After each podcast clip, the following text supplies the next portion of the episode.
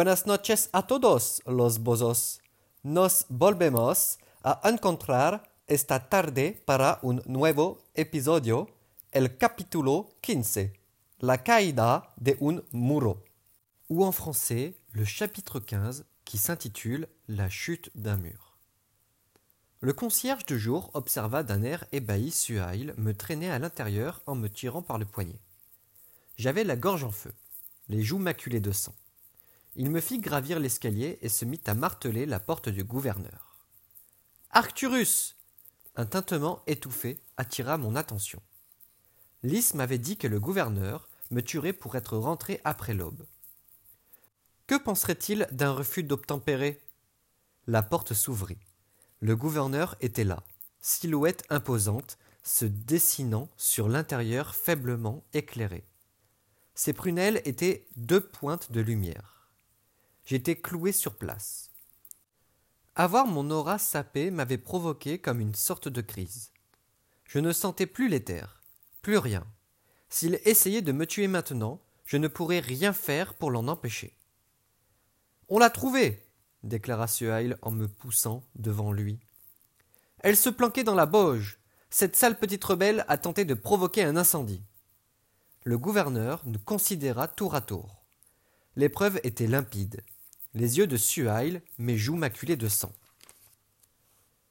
Tu t'es nourri sur elle? constata-t-il. C'est mon droit, le plus absolu, de me nourrir sur les humains. Pas sur celle-ci. Tu en as bien trop pris.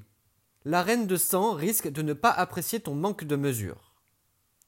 Je ne pouvais voir le visage de Suhail, mais je l'imaginais arborer un rictus méprisant. Je rompis le silence qui s'ensuivit en toussant, une toux douloureusement sèche. Je tremblais des pieds à la tête. Les yeux du gouverneur se posèrent sur ma tunique déchirée. Qui a fait ça? Je restai coite. Arcturus se mit à ma hauteur. Qui a fait ça? Sa voix me glaça la poitrine. Une veste rouge? Je hochai très légèrement la tête. Le gouverneur se tourna alors vers Suhail. Tu laisses les vestes rouges violer d'autres humains durant ta garde. Leur méthode m'importe peu. Nous ne voulons pas qu'ils se reproduisent, Suhail.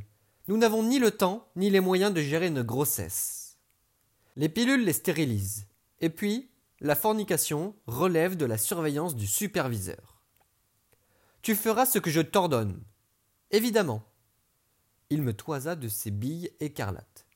Mais revenons-en à nos moutons. Demande pardon à ton maître, quarante. Non, rétorquai-je. Il me gifla. Je basculai de côté, percutant le mur. Une myriade de couleurs m'apparut devant les yeux.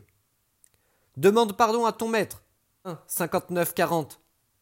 Il va falloir me cogner plus fort que ça. Il leva la main pour s'exécuter, mais le gouverneur lui bloqua le bras avant que le coup puisse porter. Je m'occuperai d'elle personnellement, affirma-t-il. Il ne t'appartient pas de la punir. Va réveiller les superviseurs et faites en sorte que tout le monde se calme. Je refuse que les heures de jour soient perturbées par ce genre d'événement. Ils se défièrent longuement du regard. Suhail finit par laisser échapper un grognement, tourna les talons et disparut. Le gouverneur le regarda partir. Puis, après quelques secondes, il m'attrapa par l'épaule et me fit entrer sans ménagement. Son intérieur était semblable à l'habitude les rideaux tirés, un feu dans l'âtre. Le gramophone jouait Mr. Sandman. Le lit semblait si chaud et confortable. Je rêvais de m'allonger, mais je devais rester debout. Le gouverneur verrouilla la porte et prit place dans son fauteuil. J'attendis, toujours étourdi par le coup reçu. Viens ici. Je n'avais pas le choix. Le gouverneur me regarda par en dessous. Pas de beaucoup, cependant, car même assis, il mesurait presque ma taille. Ses yeux étaient pâles et translucides, comme de la chartreuse. As-tu des envies de mort, Paige? Je restai muette. Quoi que tu puisses penser de moi, il y a certaines règles à respecter dans cette ville. L'une d'elles est le couvre-feu. Je persistais à ne rien dire. Il n'aurait pas la satisfaction de me voir effrayé.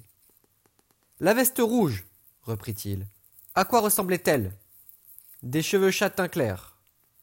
une vingtaine d'années. Je parlais d'une voix rauque. Il y avait un autre garçon qui lui ressemblait, seize, et une fille, Catherine. Un spasme glacial me souleva l'estomac. Moucharder auprès d'un rêve me semblait criminel. Puis, je visualisai l'expression de Lys. Son chagrin et ma détermination en furent renforcés. Je les connais, affirma le gouverneur en observant les flammes. Les deux garçons sont frères, tous deux médiums. 19, 49, 16 et 17. Ils sont arrivés ici bien plus jeunes que toi. Il tapa dans ses mains. Je vais m'assurer qu'ils ne te fassent plus jamais de mal. J'aurais dû le remercier, mais je n'en fis rien. Assieds-toi, dit-il. Ton aura va se renouveler. Je m'affalai dans le fauteuil face au sien. Mes côtes et mes jambes commençaient à me faire souffrir. Le gouverneur m'étudia. Est-ce que tu as soif Non, répondis-je. Faim Non. Tu dois avoir faim. La gruelle des artistes leur fait plus de mal que de bien. Je n'ai pas faim, insistai-je. Ce n'était pas la vérité. Le bouillon n'était guère plus que de l'eau, et mon estomac se languissait d'une nourriture épaisse et chaude. Dommage. Il me désigna le guéridon. Je t'avais fait préparer quelque chose. Je l'avais remarqué dès mon entrée dans la pièce. J'avais supposé que cela lui était destiné, mais je me souvins de quoi il se sustentait. Évidemment que ce repas n'était pas pour lui. Comme je ne bougeais pas, il le fit. Il se saisit du plateau et me le posa sur les genoux, ainsi que de lourds couverts en argent. La vue de ce festin me fit tourner la tête et me donna mal à la gorge. Des œufs mollets, d'où s'écoulait un jaune encore chaud. De l'orge perlée rehaussée de pignons de pain et de gros haricots noirs luisants comme de l'onyx. Une poire pelée arrosée d'alcool. Une grappe de raisin bien rouge, du pain complet avec du beurre. Mange Je serrai les poings. Il faut que tu manges, Page. J'avais tellement envie de défier son autorité, de lui balancer le plateau dessus. Cependant, j'avais des vertiges, la gorge toute sèche et l'estomac dans les talons. Je me saisis plutôt de la cuillère et pris une bouchée d'orge. Les haricots étaient tièdes, les pignons croquants et légèrement sucrés. Une vague de soulagement déferla en moi, et la douleur au creux de mon ventre commença aussitôt à s'estomper. Le gouverneur retourna s'asseoir. Il m'observa silencieusement avaler mon repas. Je sentais le poids de son regard perçant et scrutateur. Quand j'eus terminé, je posai le plateau par terre. L'alcool accompagnant la poire m'avait délicieusement engourdi la langue. Merci, dis-je. J'aurais préféré me taire, mais c'était sorti tout seul. Il tapota des doigts le bras de son fauteuil. J'aimerais reprendre ton entraînement dès demain, déclara-t-il. Y vois-tu la moindre objection? Je n'ai pas le choix. Et si tu l'avais? Ce n'est pas le cas. Alors peu importe. J'émets une simple hypothèse. Si tu avais le choix, si tu pouvais contrôler ton destin, préférerais-tu poursuivre ta formation avec moi ou passer ton examen à froid? Je m'apprêtais à lui cracher une repartie cinglante, mais je me tordis la langue pour me retenir. Je ne sais pas, admis-je. Le gouverneur tissonna le feu. C'est un sacré dilemme. Ta morale te dit non, ton instinct de survie te dit oui. Je, sais déjà me battre. Je suis plus forte que j'en ai l'air. Oui, en effet. Ta fuite face au superviseur est là pour le prouver. Et naturellement, ton don est un sacré avantage. Même les Réphaïm ne peuvent pas s'attendre à ce qu'un deuxième esprit vienne envahir leur territoire des rêves. L'effet de surprise joue en ta faveur. Les flammes dansaient dans ses prunelles. Mais d'abord, tu dois repousser tes limites ce n'est pas dans sans raison que tu trouves difficile de quitter ton corps. Chacun de tes mouvements est maîtrisé. Tes muscles sont contractés en permanence, prêts à se mettre en action, comme si tu craignais un danger à tout moment.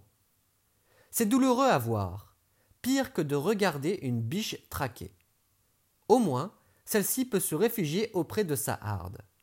Il se pencha en avant. Où est ta harde, Paige Mahoney? Je ne savais pas du tout quoi lui répondre. Je comprenais ce qu'il voulait dire, mais ma harde, mon clan, était constitué de Jax et du reste du gang. Je me refusais à admettre leur existence.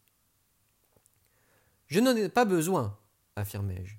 Je suis une louve solitaire. Il ne se laissa pas berner. Qui t'a appris à escalader les façades, à tirer au pistolet? Qui t'a aidé à t'enfoncer plus loin dans les terres, à déplacer ton esprit? Je suis autodidacte. Menteuse. Il chercha quelque chose sous son siège. Mon cœur se serra. Mon kit d'urgence. L'une des bretelles ne tenait plus qu'à un fil. Tu aurais pu mourir le soir où tu as tenté d'échapper au superviseur. Si tu es encore en vie, c'est parce que, quand tu as perdu connaissance, ce sac s'est pris dans un fil à linge, interrompant ta chute. En entendant ça, je me suis intéressé de plus près à ton cas. Il ouvrit la fermeture à glissière. Ma mâchoire se crispa. C'étaient mes affaires, pas les siennes. Il entreprit d'en dresser l'inventaire. De la quinine, de l'adrénaline, de la dexédrine, de la caféine. Une trousse de premier secours, des somnifères, et même une arme à feu. Il brandit mon pistolet. Tu étais particulièrement bien équipé ce soir-là, Page. Pas comme les autres. Je fus soudain prise d'un frisson aucun signe de l'opuscule. Soit il l'avait caché quelque part, soit il était tombé entre d'autres mains. Selon ta carte d'identité, tu travailles comme oxysta. D'après ce que le superviseur m'a expliqué des citadelles sioniennes, les salaires sont bas pour ce genre de métier. Ce qui me porte à croire que tu n'as pas acheté tout ceci toi-même. Il marqua une pause. Alors qui? Ça ne vous concerne foutrement pas. As-tu tout volé à ton père? Je ne vous dirai pas un mot de plus. Ce que je faisais avant d'atterrir ici n'appartient qu'à moi. Le gouverneur sembla y réfléchir, puis baissa les yeux à hauteur des miens. Tu as raison. Mais aujourd'hui, ta vie m'appartient. J'enfonçai mes ongles dans le bras de mon fauteuil. Si le concept de survie t'intéresse, nous reprendrons ta formation demain. Mais il y aura un nouvel aspect à ton instruction. Tous les soirs, tu passeras au moins une heure assise ici à me parler. Cette fois, je fus incapable de tenir ma langue. Plutôt mourir. Oh, c'est une option. J'ai cru comprendre que si tu fumais trop d'astère pourpre, tu pouvais te retrouver piégé dans ton propre territoire des rêves, et que ton corps se ratatinerait de déshydratation. Il me désigna la porte du menton. Vas-y, si tu veux. Meurs. Tu ne verras plus jamais mon visage. Je ne vois aucune raison de prolonger tes souffrances. La reine de sang ne serait-elle pas furieuse? Peut-être. Ça vous est égal. Nashira est ma fiancée, pas ma gardienne. Elle n'a aucune espèce d'influence sur la façon dont je traite mes humains. Et comment envisagez-vous de me traiter? Comme mon élève, pas comme mon esclave. Je détournai la tête sans desserrer les dents. Je ne voulais pas être son élève. Je ne voulais pas devenir comme lui, me retrouver contre les miens, jouer sur son terrain. Je recommençai à sentir l'éther, un léger picotement effleurant mes sens. Si vous voulez me traiter comme votre élève, alors je vous traiterai comme mon mentor pas comme mon maître. Ça se tient. Toutefois, les mentors méritent le respect. Je n'en attends pas moins de toi. Et je m'attends également à ce que tu passes une heure chaque nuit à converser poliment avec moi. Pourquoi? Tu as le potentiel pour arpenter à ta guise l'éther et le monde corporel. Mais si tu n'apprends pas à rester immobile, même en présence de tes ennemis, tu auras du mal à y parvenir. Et dans cette ville, tu ne survivras pas longtemps. Et ce n'est pas ce que vous voulez? Non. Ce serait un terrible gâchis de perdre une vie aussi singulière. Tu as un gros potentiel, mais il te faut un mentor. Ces mots me retournèrent l'estomac. J'en ai déjà un. J'avais Jackson Hall. J'aimerais y réfléchir. Bien sûr. Il se leva et je pris à nouveau la mesure de sa taille. Je ne lui arrivai même pas à l'épaule. Souviens-toi que tu as le choix, reprit-il. Mais je te conseille, en tant que mentor, de penser à ceux qui t'ont donné ça. D'un geste brusque du poignet, il me lança mon sac et son contenu, sans effort apparent. Préférerait-il te voir mourir pour rien ou te battre? Des grêlons s'abattaient sur le toit de la tour. Je me frictionnais les mains au-dessus de la lampe à huile, les doigts et les lèvres engourdis de froid. Je devais bien réfléchir à l'offre du gouverneur. Je n'avais aucune envie de travailler avec lui, mais il fallait que j'apprenne à survivre dans cet endroit, au moins assez longtemps pour trouver un moyen de retourner à Londres à mon ancienne vie, à Nick et à Jax. Recommencer à fuir les vigiles, récupérer ma place au sein du crimine, escroquer de nouveau des esprits à Didion Waite, provoquer Hector et ses gars. Voilà ce que je voulais. Apprendre à maîtriser mon don pourrait me permettre de fuir cet endroit. Jackson m'avait toujours dit qu'être marche-rêve ne se réduisait pas à avoir un sixième sens accru je, possédais le potentiel pour me rendre n'importe où, même dans d'autres territoires des rêves. Je l'avais prouvé en éliminant les deux gardes souterrains. Le gouverneur pourrait m'apprendre de nouvelles choses, mais je ne voulais pas de lui comme professeur. Lui et moi étions des ennemis naturels. Il aurait été vain de prétendre le contraire. Et pourtant, il m'avait particulièrement bien cerné, remarquant ma façon de me retenir ma tension, ma vigilance. Jax me répétait toujours de me laisser aller, flotter. Cela ne signifiait pas pour autant que je pouvais faire confiance à l'homme qui me gardait enfermé dans cette pièce froide et sombre. Je vidai mon sac à dos à la faible lueur de ma lampe. La plupart de mes biens s'y trouvaient encore. Les seringues, mon matos, et même mon flingue, et même ma dignité. Non, on n'a pas dit ça sans munitions, naturellement, et les seringues étaient vides. Mon téléphone m'avait en outre été confisqué. Une seule autre chose manquait à mon inventaire des mérites de l'anormalité. Un fourmillement glacial me parcourut. S'il l'avait donné à Nashira, il m'aurait déjà convoqué en interrogatoire. Les Réphaïm avaient dû tomber sur le texte par le passé, mais ils n'avaient encore jamais vu mon exemplaire. Allongé sur le matelas, souffrant de mes contusions, je me remontais les couvertures jusqu'au menton. Des ressorts défoncés me rentraient dans les épaules. J'avais reçu trois coups à la tête en autant de minutes, et j'étais épuisé. Je jetai un coup d'œil au monde extérieur, à travers mes barreaux, espérant que la vérité m'apparaîtrait subitement. Naturellement, il n'en fut rien. Seul l'inévitable crépuscule se présenta. La cloche de nuit retentit dès que le soleil se coucha. Cela me paraissait normal, désormais, comme un réveil. Le temps de m'habiller, j'avais finalement pris une décision délicate. Si j'arrivais à l'encaisser, je retenterais une séance d'entraînement avec lui. Il y aurait, certes, cette heure de conversation à endurer, mais je m'en sentais capable. Je pourrais la combler en déblatérant mensonge sur mensonge.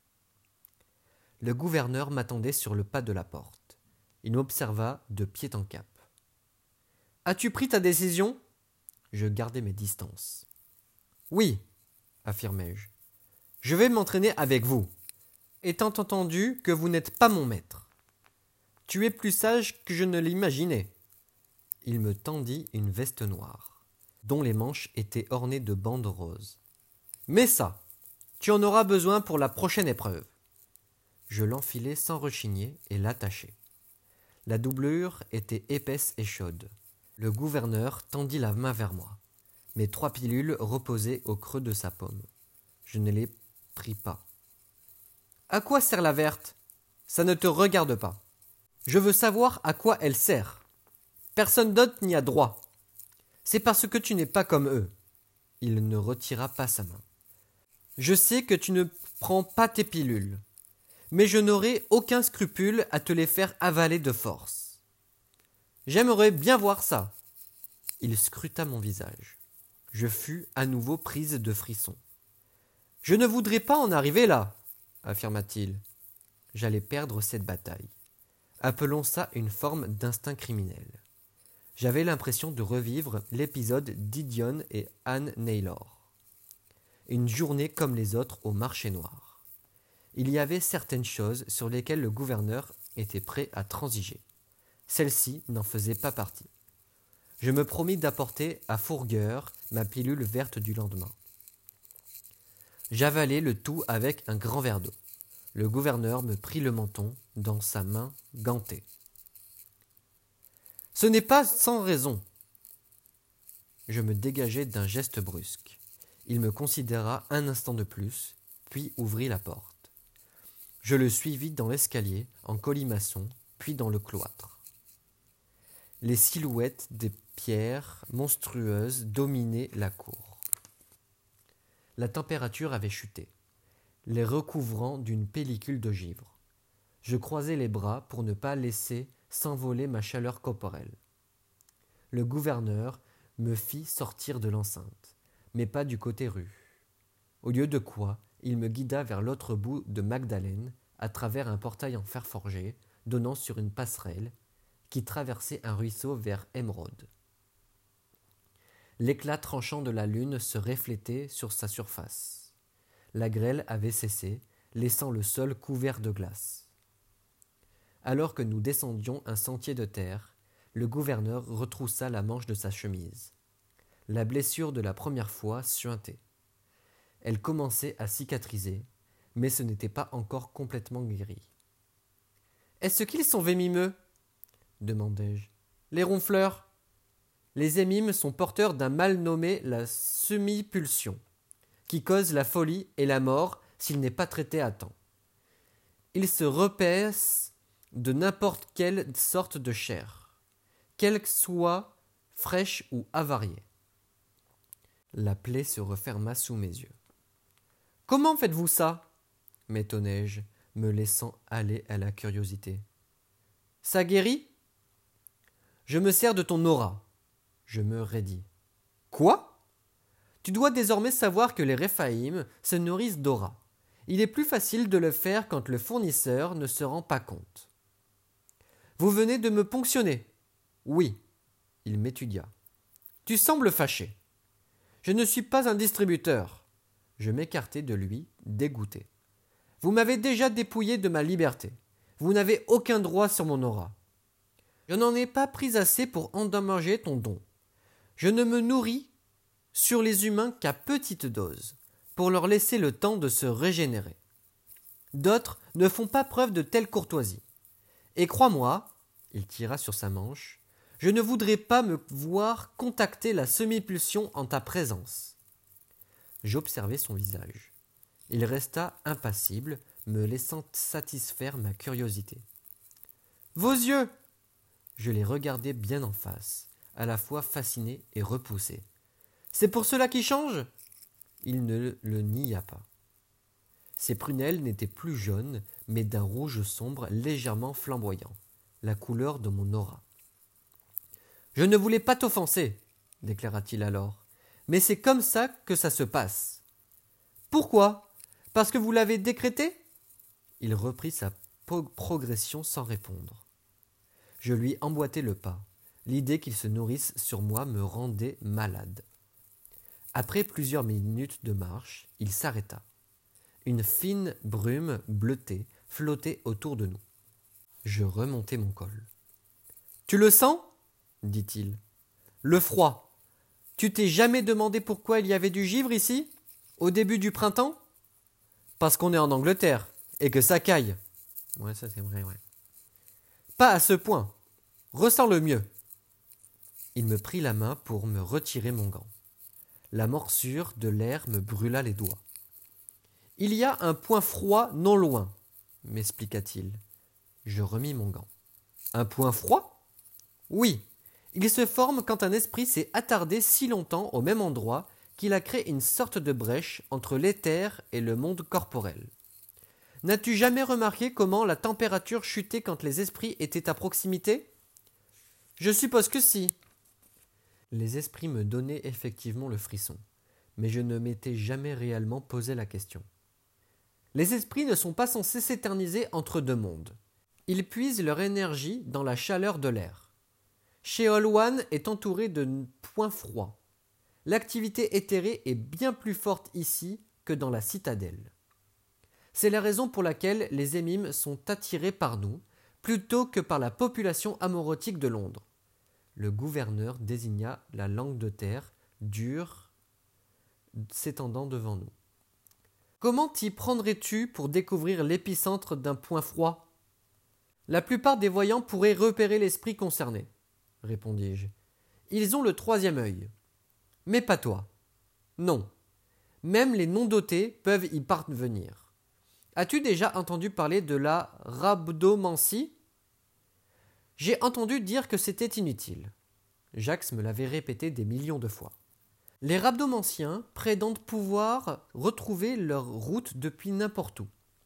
Selon eux, ils n'ont qu'à faire tomber des numas quand ils sont perdus, et les esprits les orienteront dans la bonne direction. Sauf que ça ne fonctionne pas. Peut-être, mais ce n'a rien d'inutile. Aucune forme de clairvoyance ne l'est. Je m'empourprais légèrement. Je ne pensais pas vraiment les rhabdos inutiles. Mais Jax me l'avait si souvent affirmé. Nul ne pouvait travailler avec Jackson Hall et ne pas partager son opinion sur ce genre de questions. En quoi est-ce utile alors? demandai-je. Le gouverneur pivota la tête vers moi. Vous êtes censé être mon mentor. Apprenez-moi des choses. D'accord. Puisque tu souhaites apprendre, le gouverneur avança, la plupart des rhabdomanciens pensent que lorsque leur numa tombe, ils indiquent la direction de leur maison, d'un trésor enfoui, ou de ce qu'ils peuvent bien vouloir rechercher. Au final, cela les rend dingues, parce que ce que leur numa désigne, ce n'est pas de l'or, mais l'épicentre d'un point froid le plus proche. Parfois, ils font des kilomètres sans jamais trouver ce qu'ils étaient venus chercher. Ils tombent néanmoins toujours sur quelque chose, une porte secrète. Ce qu'ils ignorent, c'est comment l'ouvrir. Il s'arrêta, je grelottais.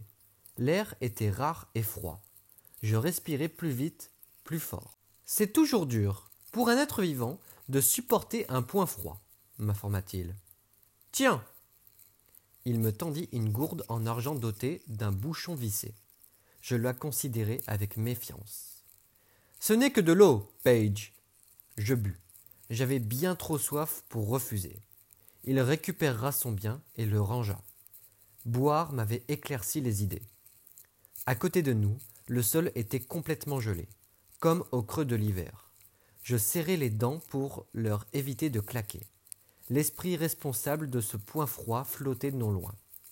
Comme il ne nous approchait pas, le gouverneur s'accroupit au bord de la glace, sortit un couteau et l'apposa contre son bras. Je fis un pas vers lui. Qu'est-ce que vous faites? J'ouvre la porte. Il s'entama le poignet. Trois gouttes d'ectoplasme tombèrent sur la glace. Le point froid se fissura en son milieu et l'air devint blanc. Des formes s'agglutinèrent autour de moi, des voix, rêveuses, rêveuses. Je me bouchais les oreilles, mais je les entendais toujours autant. Rêveuse, ne franchis pas le seuil. Fais demi-tour. Quand je relevai la tête, j'étais de nouveau entouré de ténèbres. Page Que s'est-il passé? Ma tête m'élançait et me tournait légèrement. J'ai ouvert le point froid. Avec votre sang? Oui. Son poignet avait déjà cessé de couler. Un éclat rouge s'attardait dans son regard. Mon aura agissait encore sur ses blessures. On peut donc ouvrir un point froid? Pas toi. Moi, oui. Parce que les points froids mènent à l'éther. Je marquai une pause. Pouvez-vous vous en servir pour rejoindre l'outre-monde Oui. C'est ainsi que nous sommes arrivés ici. Imagine qu'il existe deux voiles entre l'éther et ton monde, le monde des vivants. Entre ces deux voiles se trouve l'outre-monde, un état médian entre la vie et la mort. Lorsque les rhabdomanciens trouvent un point froid, il découvre en même temps un moyen de se déplacer entre les voiles, d'entrer chez moi au royaume des Réphaïm. Les humains peuvent y aller? Essaie. Je levai les yeux vers lui. Quand il me désigna le point froid, j'avançai sur la glace. Rien ne se produisit. Aucune matière corporelle ne peut survivre au-delà du voile, m'informa-t-il. Ton corps ne peut franchir la porte. Et les rhabdomanciens? Eux aussi sont de chair et de sang. Pourquoi l'avoir ouverte dans ce cas? Les dernières lueurs du jour avaient désormais disparu. Parce que l'heure est venue pour toi d'affronter l'outre-monde. Tu ne veux pas y pénétrer, mais tu le verras. Des perles de sueur commençaient à poindre sur mon front. Je sortais du périmètre de glace. La présence d'esprit m'assaillait déjà. La nuit est le temps des esprits. Le gouverneur observa la lune. À cette heure-ci, les voiles sont plus fins que jamais. Considère les points comme des déchirures dans le tissu. Je fixai du regard le point froid auquel nous faisions face. Quelque chose me turlupinait. Page, tu auras deux missions cette nuit, dit-il en se tournant vers moi. Toutes deux vont mettre à l'épreuve les limites de ta santé mentale. Me croiras-tu si je t'affirme qu'elles t'aideront grandement? Peu probable, répliquai-je. Mais allons-y quand même. Eh ben, merci à tous de m'avoir écouté pour ce chapitre 15. Euh, nous avançons un peu plus dans la découverte de l'outre-monde et, et du monde des Réphaïm. Je vous souhaite une excellente soirée. Merci. Au revoir les bozos.